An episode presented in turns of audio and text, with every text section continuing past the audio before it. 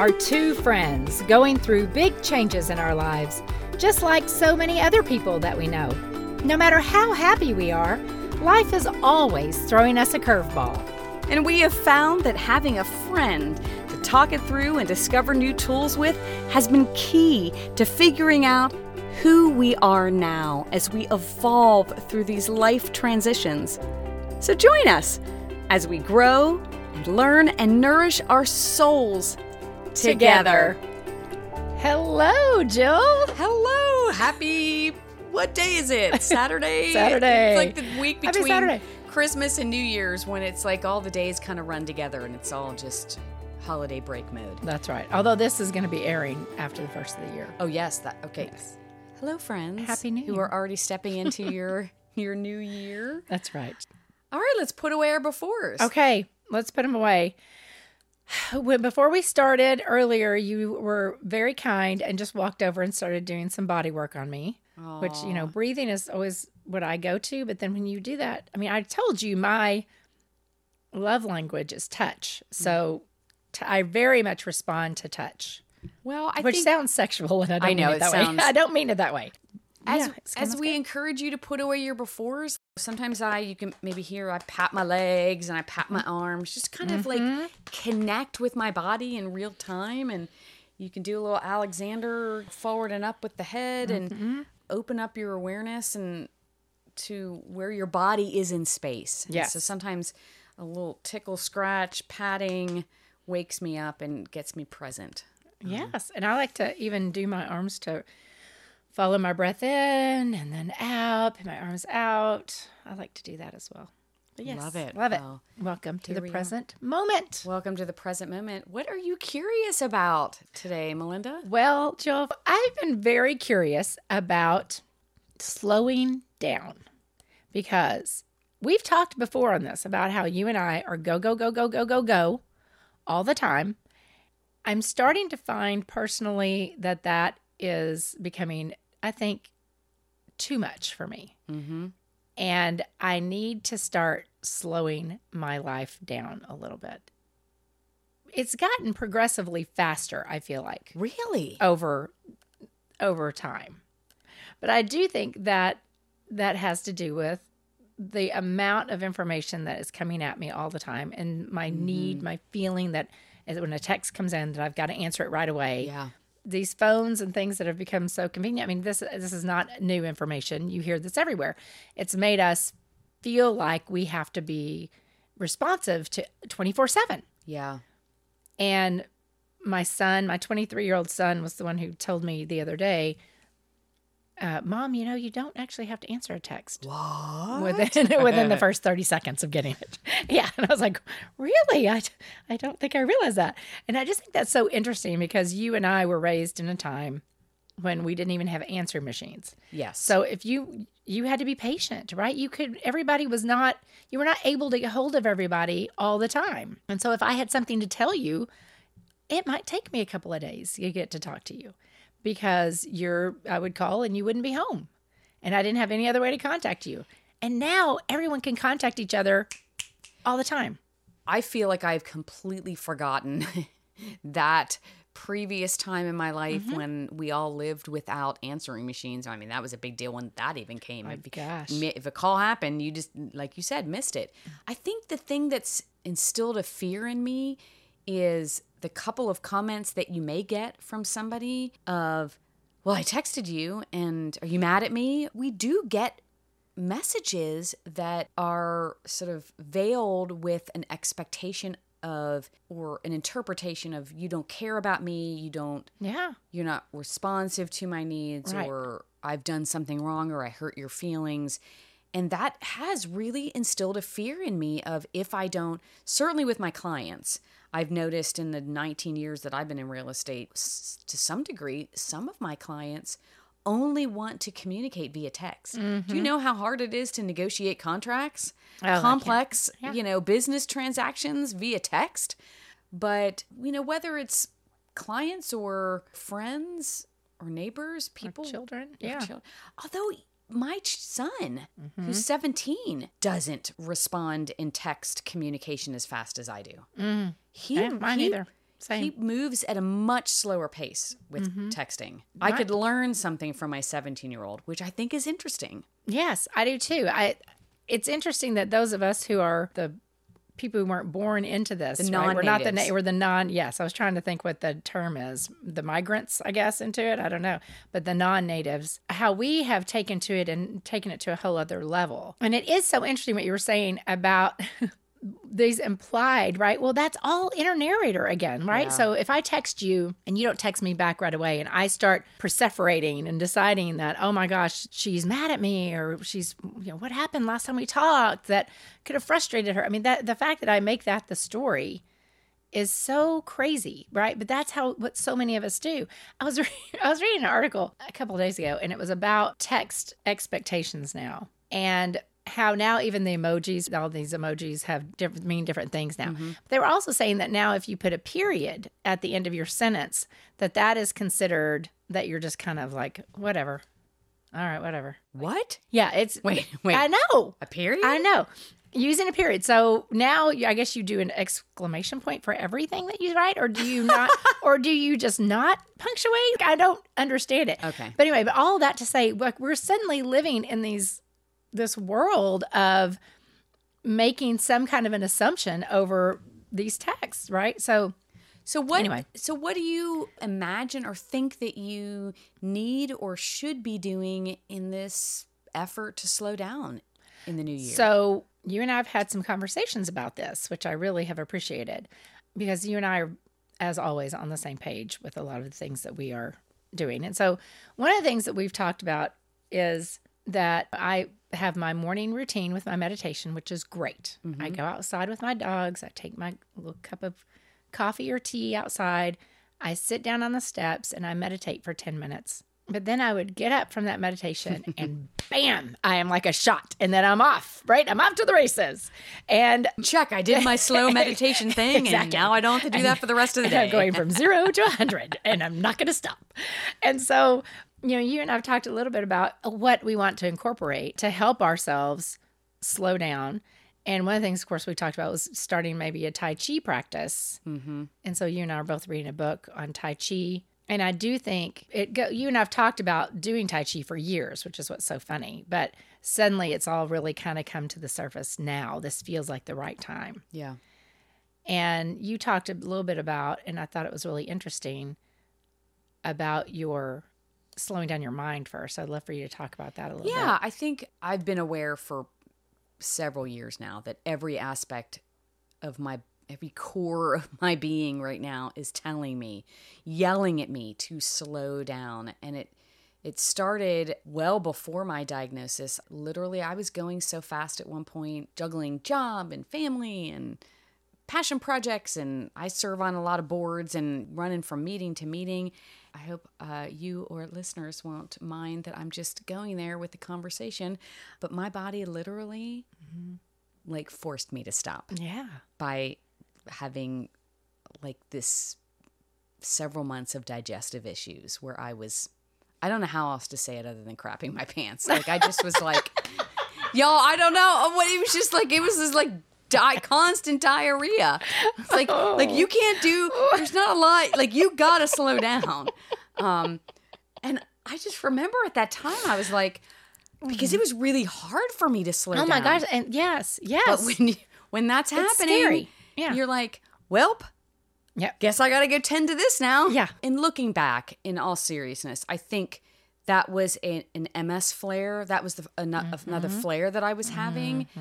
And that's how my body was reacting. But that was before I had the language of multiple sclerosis. And I didn't know what my autoimmune system was doing. Right. But even without the specificity mm-hmm. of the diagnosis, there was an internal voice and conversation happening inside of me where I knew that my body was telling me something that I needed to respond to. Mm-hmm. And that it was serious. And I started to navigate and walk through the slowing down. And as I've evolved in this slowing down journey, I just continue to come face to face with fear. Mm-hmm. Fear of dying, fear of people not liking me, mm-hmm. a fear of not being right or perfect or smart or all the things. Mm-hmm. Um, and it goes to such a minute level that as I try to slow down throughout my day, I, I'm more aware of how hard it is for me to not be on mm-hmm. when I'm out in public. I love people. I get energized by exchanges and conversations with people. And mm-hmm. this is not to say that, and I know you and I are similar, like we love being around people. Yes. And we genuinely, authentically, it is not an act, our our joy of talking with people right. and meeting new people right. and exchanging ideas with people. Mm-hmm. But every now and then there's a moment where maybe I just want to sit and stare. Or yes. think about something. Right. Or just maybe have Re- a moment of silence. Yeah, or retreat. Retreat a little bit. And, and I have- feel com- uncomfortable in that moment. Like, oh, they're going to think that I don't care. I one hundred percent agree with you. I'm always worried that people are going to think that I don't care, which is why I am worried about texting people right away and responding to somebody. Or if uh, somebody wants to, reaches out and they want to go have lunch. I love it. I love getting to go have lunch. What I don't love is when I have a lunch every day of the week and I have no time to get yeah. anything else done or any time for myself. And so that's when I need to start pulling back a little bit. So as we talked about, another thing that I've decided to start doing is tea time. This is something that you ended up telling me. I didn't even know that you had already done this at one point, but my tea time was inspired by you because Jill gave me for Christmas a beautiful teapot with a little steeping basket in it and a little beautiful teacup. So I've decided that every day, and I've already started doing it, that at two o'clock every day, I am going to stop and make tea. And I'm going to do it ritualistically, as we've sort of talked about on here, the importance of really leaning into some ritual, which means I'm putting my phone away, I'm in the moment, and I'm taking the time to be with the tea as it as it steeps and just enjoying that moment. And then I'm taking it and I'm sitting down and enjoying the tea, sitting down, not standing at the counter, which is where I, you know, usually eat and drink is at the counter. So I want to sit down and, and enjoy my tea. And I've decided that rather than running around and doing a hundred lunches, I'm going to start inviting people over for tea. I love that. And you used to do that too, you said. Yeah, I used to do that with uh, a lot of my realtor friends. We had tea time once a week, several times a week. Personally, I was always doing it at three o'clock to kind of stop just for a moment and do something fun. I know we talked about fun. We've been talking about bringing fun into your world. And for some reason, tea just has a lot of layers of fun and peace and mm-hmm. mindfulness. But I'm aware that as I approach the slowing down, I'm coming again face to face with fears that I have to reframe, mm-hmm. relabel, mm-hmm. rescript, reauthor, re all the things, reimagine. um, I think, and that it's not it's not a fast like. It, and as I slow down, realizing there are these all these other lessons in the journey of slow, and one of them is it's not going to be fix all the things overnight. That's a hundred percent right.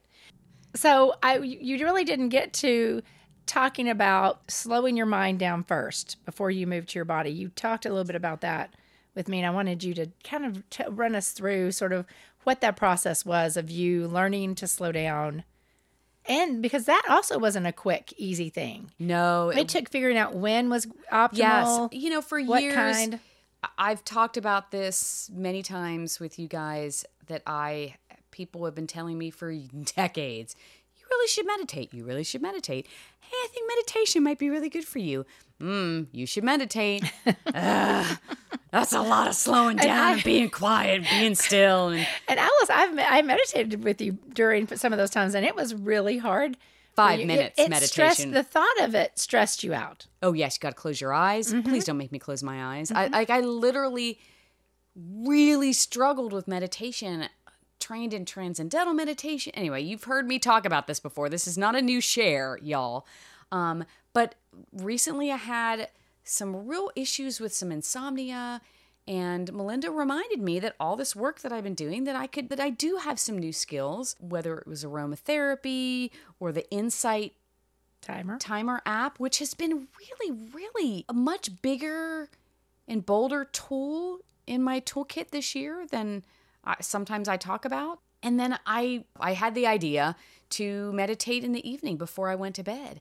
And I discovered that morning meditation is just not my jam. Yeah. It's just not when it's optimal for me. Right. So I've been meditating mostly guided meditations that are in people that already have some some different types of guided meditation practices and a couple of just the timer ones where you can do your own meditation.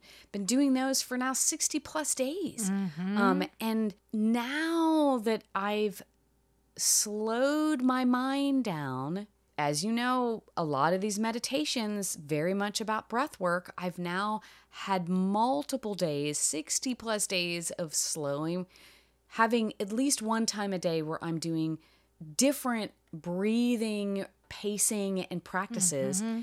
Now my body is ready for movement. And my body is craving a slower movement. But I really just had to shift into a different layer and level of slow in my mind. Mm-hmm. And that took several months. Yeah. To work through that.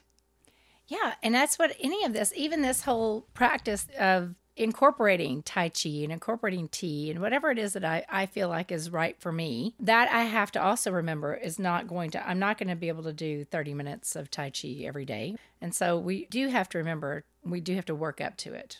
We talked a little bit about this before, but the perfectionism is going to be the quickest way to for us to completely fail at any of this. So thinking that everything has to be perfect, that if you sit down to meditate, you have to meditate for ten minutes. You know, yes. If you meditate for two minutes, good for you, you know, and do that until you're comfortable with it. Right? I am I am all about coloring outside of the lines now. Mm. Like when we were talking about expansion and expanding definitions mm-hmm. um, in the last podcast, I really have resonated. That's really sort of been a, a strong reminder for me is that I'm I'm loosening up my permission yeah. to explore things and not have it be something, any of the practices and work that I'm doing be something that has to be in this box of this is yoga, this is Pilates, this is mindfulness, mm-hmm. this is, it doesn't, it can right. be my own blend and I can pick and choose and I'm just tuning in to what my body is craving and mm-hmm. wanting to explore. Mm. And right now it's it's wanting to explore the flow, the slower flow of Tai Chi. And I think it's because my mind has slowed down and my breath work has slowed down. Mm-hmm. And now my body is just talking very pointedly at me. Okay, let's raise the arms. Let's let's do mm-hmm. some bending. Let's yeah. do some gentle flow work. I always think it's interesting too, because I, and I love to always throw this out there, that it's that Jill and I, you know, another part of being such a great friendship, having such a great friendship and such a great partner in this is that I sent her a picture of a book that I had found at Barnes and Noble because I wanted to start doing Tai Chi. And we had talked about Tai Chi, but a, lot. But, a but a long time ago. It hadn't yeah. been really something that if we talked, maybe we talked about recently, but not that recently. No, it wasn't recently, but we, over the years, it's been it's been it's, mentioned it's in practices. Yes. And so I sent her this book and she was like, oh my gosh, I was actually thinking like now is the time. And I was like, me too, like that. So it's kind of interesting that we're both, we're just so on the same page. And I want to also mention, because of our friendship, you have really brought in that I, the idea of the body. And I, I've, I've mentioned this, I think, in the past. But I want to talk a little bit more just about, you know, my own personal journey has been that I've been involved in meditation mindfulness for about fifteen, sixteen years. But it wasn't until meeting you that I really recognized the importance of the body in mindfulness work, really doing body work as part of mindfulness. Even though I knew I kind of wanted to do Tai Chi, I don't, I didn't frame it the way I do now in the importance of using the body for mindfulness work. And I think it's interesting because I think a lot, there's a lot out there in spiritual circles and in mindfulness circles about the fact that the body is of this world and we're trying to move above, right? Move out of this world. And so the body is not important. That's, I, for me, that has ended up being such a fallacy because I believe, and this is my own personal belief, but I believe that we were created in these bodies. We were put in these bodies. So we were put in these bodies for a reason. And I think that these bodies are the catalyst for us to learn and grow. So we need to use them optimally to help us. And as we continue to learn how to move and how to nourish and how to use our bodies, it is completely helping us grow spiritually, mentally, emotionally, because it's all, as we've said, it's all one kind of functioning thing. But it wasn't until our partnership that I really came to understand that. So thank you. Aww. That's what I learned this last year.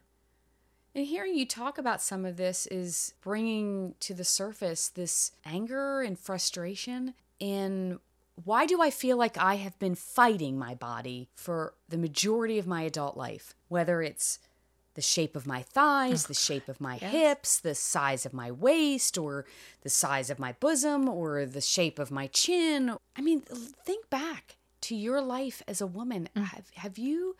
You know, you, you know, I've said it on this, you know, that that is one hundred percent my I mean, that, biggest that issue. It kind of makes me a little sad mm-hmm. to hear you talk about our bodies housing our soul mm-hmm. and a part of the gift that we're given in life is this perfect instrument. And the fact that I have spent the vast majority of my life in combat with my body mm-hmm. or... Right. In combat with it, abusing it, ignoring it, mm-hmm. denying it. Mm-hmm. I don't want to approach the next chapter of my life in that combative spirit. And I I'm breathing keep, that in. I'm I keep that fighting in. that. Right now, yes. like I uncrossed my legs. Mm-hmm. I have a tendency when I'm out in maybe a professional environment, mm-hmm. wanting to cross the legs because I... don't love the shape of my lower half. Certainly as I'm aging, I'm curvier and have thicker thighs. Uh, and I want to minimize that. But I am encouraging myself right now to sit with knees apart, feet grounded on the floor, legs hip width apart, and just sitting here mm-hmm. feels awkward. Mm-hmm. It feels very awkward. I'm doing it as well. And it feels very awkward. I'm very used to being cross-legged and... Closing it up. Like closing up, being tight, being on alert. Yes. Ready but, ready for action at any moment. my my perception is that most men don't think about that. Because mm-hmm. we're sitting is like that, men, men sit. Is that just my own imagination? I'm so interested to know if that is... I, I mean, I guess we could just talk to the boys about it. Yes. Hey, I, boys, do you just sit... Like, I, I know that anatomically they've got other things that interrupt right, sort right, of the space. Right. So that could are, that could be the argument. But I also do think that there is something to that relaxed state and, versus the women having to sit to look pretty because our looks are super important and we have to sit with our legs crossed. And, and generationally, like, we have seen, you know, over time, different... I certainly, having... trained in the theater, different like physical stances, certain periods of time, people sit or present themselves differently. I mm-hmm. mean, the silent generation, the World War One, pre-World War Two, any of our great grandparents, the women sat, you know, or even our grandparents um, sat with their women with the ankles. So the, the feet were, they were, they didn't cross their legs, they crossed their ankles. Right. And the ankles were off to the side. So mm-hmm. that was a different seated stance for women. And yes. it was more common for men of that generation to cross their legs the way women cross their legs nowadays. So it's all like generational. Yes, even then though with men... If you think about men crossing their legs, they were still crossing their legs and still kind of, I still see men slash back, where women have to be seen upright, right? We had to sit upright. Upright. In our chairs with our legs crossed or our ankles minimize crossed. The space. Yes. Yeah, so that's very interesting. To take and, up less and space. Does that, and does that then affect psychologically. Our, Heck yes, yeah. affect us. Absolutely. I think, you know, you're really onto something. You've mentioned so like that even earlier. Me sitting right. here, um, both feet on ground, legs hip width apart mm-hmm. in the seating position. Mm-hmm. I feel like I'm taking up too much space. Oh, like I'm that, like this is too much. Oh, interesting. I should not just let it all hang out. Like I just oh. feel like a I feel like a bum. Okay, see, I feel like slouchy. That's how I yes, feel. Yes, like just, this is too much. Right.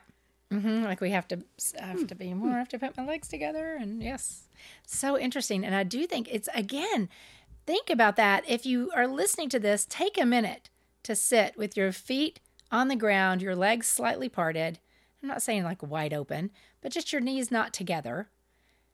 And just sit relaxed in, in your seat, and then try and then sit the way that you probably you probably normally sit, with your legs crossed, and if you're a woman, legs crossed, sitting upright, and see how that makes you feel, because it really does change how you feel mentally, emotionally. Yeah, and the Alexander Technique is mindfulness of movement and mindfulness of your own body in your day-to-day activity. If you were to uh, step into some of the practices of the Alexander Technique, it would it's nothing too woo-woo crazy right. different, but it's just, all right, maybe as I approach the day, being aware in the moments when I want to cross my legs mm-hmm. and sit in that awareness of mm-hmm. why do I want to cross my legs? Is this needed? How is this serving me? And if it's not, inhibit that awareness and allow myself the opportunity to sit as my body is truly needing to sit. And I like I'm aware, I'm five foot two. I used to be five foot two and a half. And apparently I've lost my half. Um, but sometimes I'm aware that I do sit cross-legged or unique positions because I can't always reach the ground. Um, and I'm in sure. uncomfortable positions in chairs. But okay. just sort of entering how you sit, how you reach for things, how you stand, stand up, sit down. Are you doing it in a manner that supports your body and, and allows you to utilize your best energy? Yeah. How does that make you feel when you change your body? And, and yeah, how are you sitting that might change? That's really very cool insight, I think, that this is not something I came up with. This is something that you mentioned to me earlier. I thought that was such a really incredible thought, because I do feel completely different uh, in my body, the way that I sit. And I do wonder with men too, and I, I don't know. I think we, we definitely need to get some in here to talk to. But I find that I'm not a sound sleeper, where my partner is a very sound sleeper, and I'm not. And I think that there's that part of, just as in sitting, I feel like it also is a part of always being alert and ready to please other, be there to please other people. And I think for sleeping, I'm always worried about, or not worried, but my body is conditioned to wake up at the slightest movement, the slightest sound, anything. And I'm part of that probably comes from having babies. Yeah. But gosh, they're way past needing me at this point. And I, know, I still have I, that issue. I love the word con- condition, because I do think there's aspects of our routines and life where we are conditioned, but I wonder how much is there in terms of hormones and the chemical structure and the differences. I certainly, in menopause now, seeing the profound effects physically, sleep, diet, you name it, of estrogen loss. Mm-hmm. So I just wonder how the difference in chemical makeup between men, men and women mm-hmm. affects our sleep. Yeah. And how that has played out evolutionarily. Evolutionary. Um, anyway. Evolution, evolutionarily. I mean, I think that's a great point. All of us have such different body chemistries too. Yes, one hundred percent. And and, the, and the, our environment, I mean, there's lots of other things that are now affecting and adjusting that sure. from the different electrical energies that are around us, mm-hmm. the different hormones that are in, in our foods, the pollution that's in our air. I mean, there's so much disrupting. Well, that goes back to the fact that our physicality absolutely does influence our emotions, who we are, how we act within the world, spiritually, mentally, emotionally. It affects all, it's all completely one unit. I just had an idea. What? In talking the theme of slowing down, what if we approached the exercise of slowing down by ensuring that the whole field, everything that's around us, that surrounds us, sets us up for success in slowing down. Mm. Meaning we manage our schedule a little bit better mm-hmm. and carve away, trim away the aspects of our schedule that keeps us too busy, mm-hmm. trim away thoughts and narratives that lead us to want to continue with a fast pace. Mm-hmm. Make sure that we have the tools and tricks in our bag and our toolkit mm-hmm. around us, whether that's a little tea set or timers. Like, I've got this new breath timer because I was going to start trying to do some breathing exercises. I've also, my I, I don't know if it's just me, but as I age, not only the pacing, I'm getting more A D H D as I age. And so I've now started to do my work at my computer with my earbuds in, and I listen to music that is supposed to help with mental focus. Oh, interesting. And that's kind of helping guide me. What I'm describing is cueing. Mm-hmm. Like when I am working with my physical therapist, people with multiple sclerosis, when you have lesions in your brain or spine, the, the disease attacks the myelin around your nerve. And that means nerve signals don't pass through as quickly or as efficiently as they normally did. So when I'm doing my Pilates or other exercises, sometimes I have to cue myself, which is I have to find some extra supportive mechanisms to remind my muscle to fire. Mm-hmm. So I'm right now I'm poking at my leg. So let's say I'm doing a leg exercise to straighten and curl my leg, to straighten and curl my leg. Sometimes when I, I get muscle fatigue, and so sometimes I have to like take my pointer finger and just tap my the muscle that I want to fire mm. or just touch it or put a little pressure there or have a, a string or a rope or some device that provides me with some cueing, some mm-hmm. reminders. Mm-hmm. And I'm wondering if that's what, if that's what I need, at least at this initial stage, mm-hmm. while I'm getting used to slowing down, if I just need more cueing support all around me, from music to touch to mantras to structure. Mm-hmm. What do you think about that? That's something that you definitely do hear, that there are certain songs or music or things that bring us back into present moment, right? So cueing is kind of really bringing you back in to where you are right here, right now. Is there cueing in, in meditation? Well, that's, I mean, that's really kind of what mindfulness is all about, right? Touch is definitely something that brings us into the present moment. Meditation, yes, is all about, that's why, so for me, Um, it depends on the person, but some people, you know, use a mantra. For me, I like the Insight Timer. I like the Om sound. Mm-hmm. And so that for me is a cueing, and it definitely brings me into my meditation now because I'm so used to using it. When I hear that, it's like I can almost go immediately into a deep meditation. But some people use their breath to bring them into the present moment. But that's really exactly what you're talking about, which is cueing. I mean, that's same concept, just different words, but but super valid and a great, great point. I do think that all of those things can and should be used to help us slow down. I think it's very important to remember those are, again, those are tools, right? Tools for our toolbox to help us slow down. I'm really excited, and I hope that we can maybe continue talking about our journey of slowing down over this yeah, next year. Yeah, because I mean...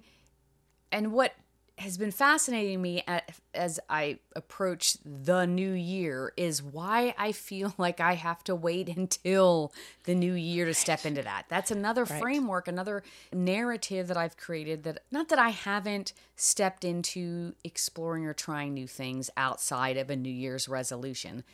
I have, we all have, but there seems to be a lot of pent up energy around the first of the year.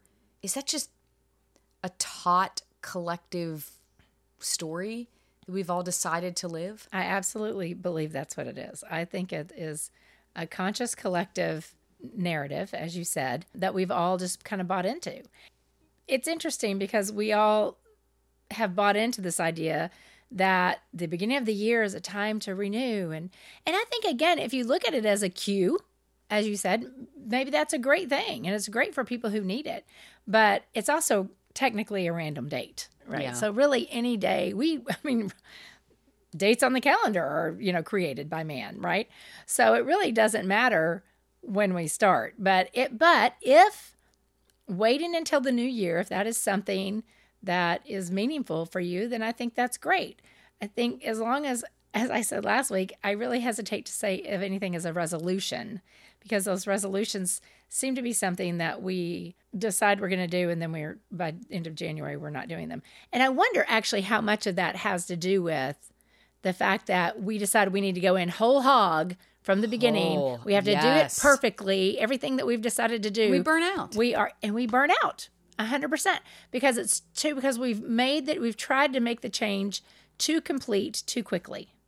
And I also think life happens, mm-hmm.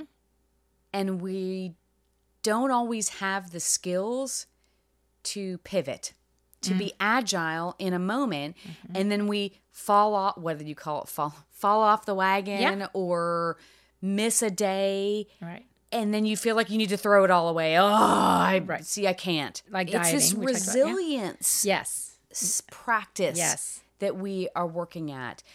At least in my business world, one of the programs that people have been trying over the past several years is the twelve-week year, where you approach a goal or a project and you break it up into smaller chunks. And mm. it's tw- the twelve-week year. So instead of like, here's all my marketing goals and business goals, productivity goals for one year, you know, you break it up. Okay, these twelve weeks, I'm going to focus on this. And we actually use this twelve-week approach with our son, when my husband and I, my in-laws, as our homeschooling, because our son is highly creative and was getting a little overwhelmed with his own perfectionism mm-hmm. of feeling like, I wonder where he got that.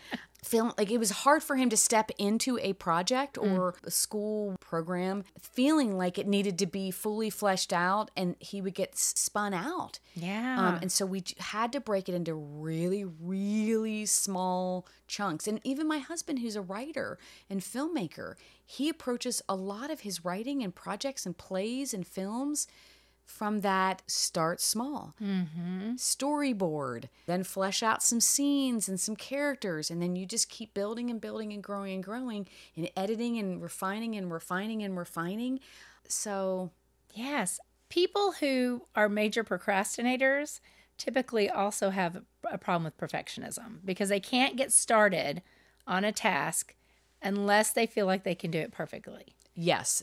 And that that is exactly what my son was, the trap he was falling into. Mm-hmm. And of course, he was being homeschooled by his parents and grandparents, and all he was seeing, oh, you know, I'm not saying their success or like, we mm-hmm. they didn't, sure. he didn't see the hard work. Sure. He wasn't around for the hard work. Right. Right. He just saw, oh, they're good at this now, and they're good at the, you know, singing or acting or writing or whatever, and he didn't see yeah. the work, and so he, right. we had to teach him mm-hmm. the work that was a part of the growing and the building. So once again, I just think, I'm sorry to interrupt you, but it's so funny because I quite literally a couple of days ago just had the same conversation in, in a different way. It was about just about the fact that you saw your grandfather as being this successful human being.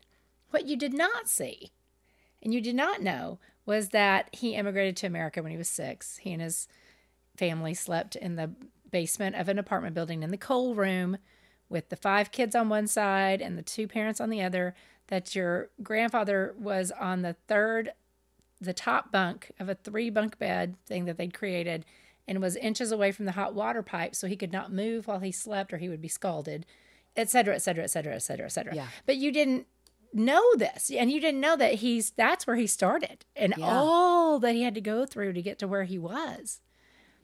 Only you only saw the end result, and I just think that's such a so fascinating. It's, fa- it's fascinating that we both had the same conversation well, at the I, same time. I'm just wondering, as we sort of walk through twenty twenty-four together, mm-hmm.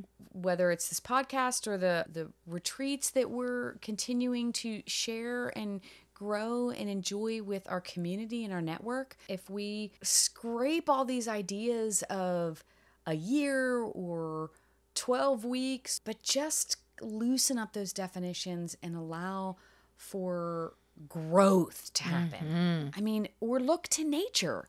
Mm-hmm. That's what I've been enjoying. I'm only in the introduction of our Tai Chi book, but the first chapter was talking about mm-hmm. aspects of it are reflective of nature and the seasons. Mm-hmm. So the business world is very focused on Q one, Q two, the quarters of a year. Sure. That's very seasonal. What if we just looked at the trees and just, res- or the migration of birds, mm-hmm. and go, all right, you know, maybe right now I'm just going to be with the, the birds that are here in the summer. Mm-hmm. This is when the hummingbirds come. Right. And I'm just going to meditate while the hummingbirds come when they come in the evening. Mm. Did you ever watch West Wing? Yes, when it was first on. So we're we're a big, we've watched West Wing so many times, the whole series over and over again. But I we're introducing it to our son right now. And there's this one episode where Toby, one of the characters in the show, they follow a fictional presidential administration. And it's the staff that support and work for him. And Toby is one of the characters that works in the West Wing. He has a day where he doesn't have anything to do. All the work got done. All the problems got solved. And he was just pacing around the West Wing. And this one monologue that he had is like, I'm just walking around the world like a crazy person being in the world. And my husband and I have laughed about that ever since we heard it, because it seems really strange yeah. in this modern world to just be in the world. It does. Just be in the right. world. Mm-hmm. It does. It well, it's not productive. It's not productive. And it's not, not productive is ne- is mm-hmm. negative. It's negative. Lazy. Yes. Right. All, right. all the negative narratives. All the things. Which in reality, I think that we're creating space within us to be able to do more. I think we'll actually are going to find, and I really am excited for us to to really start this and and explore this as we go on. But I think we're going to find that we have more time and more energy to do things because we have slowed down and taken time for ourselves to help reset. I think having a tea time, a reset in the afternoon, I think that's going to be really helpful. I think it's going to be great. And I agree that I think it's going to bring more energy, but I am becoming more aware and mindful that it doesn't always mean that I'm more productive, but I think I'm starting to face the reality that I'm not getting as much done, mm-hmm. but it may not be that I'm, how do I say it? Maybe I don't need to be getting everything done. Uh-huh. And I think that's maybe a, I, a mind I feel blower like I'm, for a lot of people. Yeah, yeah, I feel like I'm discovering walking in this path. Mm-hmm. I think as I approach this mindset of slowing down and just being in the world, that some of the things that I thought were important, productive things to do mm-hmm. in my day mm-hmm. are not important, productive things mm. in yeah. my life. Or right. th- there isn't a need for it. That's right. So some of the things that we think we have to do, we don't need to do, you know, aren't needed. You and I also are, are very similar in this way. This is a great, here's an example. My son, Zach, my oldest, had eleven friends coming in for New Year's. So again, you all are listening to this um, after New Year's, but this is, we're recording this before New Year's. Anyway, eleven kids, six of whom are staying at my house. He asked, we talk, I'm thrilled. I love having a house full. Sure. I love yeah. it. But what that ends up doing for me, what I ended up doing was, well, I have to buy new pillows because they're going to be disgusted. They're going to take their pillowcases off and the pillows are old, and I'm going to need to buy new pillows, and I'm going to need to have new towels, and I'm going to, and so I need to go do all this stuff, and I've got to get, go out and buy everything. And then I have to have enough snacks for everyone. And what are they going to want? And I don't know. And it has to be perfect. I start doing this right to myself. And Zach, even I was kind of saying to him, not quite that spun out, but maybe not. That probably not, wouldn't, not far that off. was not far off. That I was saying, well, what about this? What about that? And what? And Zach said, Mom, we're all about eighteen months out of college. Nobody cares if they're sleeping on a mattress on the floor. Nobody cares if the sheets have a hole in them. You know, nobody, nobody cares, Mom. It's really okay. And uh, and I was like, oh, what a concept, because I was, I was, I created so much work for myself. Okay, and then there's another aspect to this, actually. Yes. So the other aspect of that is that it also, the day of my really preparing for everybody happened to fall on my mother's birthday. Oh. And so there's the other aspect, is that I, as we've established in this, I am the queen, the queen of avoiding emotions. I will tell everybody, everyone. I, we talk about this, Jill and I talk about this on our retreats and everything, the importance of feeling your emotions. However, I do not always practice what I preach. We're just, being, we're just being real just with being real. Y'all. And I don't mean it. Like, I don't do it consciously. That's what's so funny. I just have so many ways. But one of my biggest go-to is that I get super busy. I get super, oh. super busy. And so I become almost obsessively hyper-driven to get things done. So then I decided that day that not only was I going to have to clean the bathrooms and clean all the sheets and get everything laid out and get everything ready for those people, then I also needed to take down all of the Christmas stuff and all the Hanukkah stuff. I needed to take it all down because it felt too claustrophobic. So, I mean, I just added, kept piling work on myself. Holy cow. Isn't that crazy? Did. Isn't that crazy? And then, ha- I'll, I'll, but I yeah. will say, I would have done absolutely everything that you did. I would do the yeah. same thing. I, isn't that funny? Is that a female thing? I think, no, I, I don't. I think it's an avoidance technique. I really do. And I bet men, well, I don't know if men do it to the same degree. We really need to talk to some men. We we really need we to. Really do. I mean, but we do know men. We do but. know men. So we will, yeah. Well, I was going to say, my partner then came and got me that evening to go out to dinner and go to a movie. I mean, I sat in his car and I was like, oh my God, I'm so, he goes, are you okay? And I said, I'm so tired.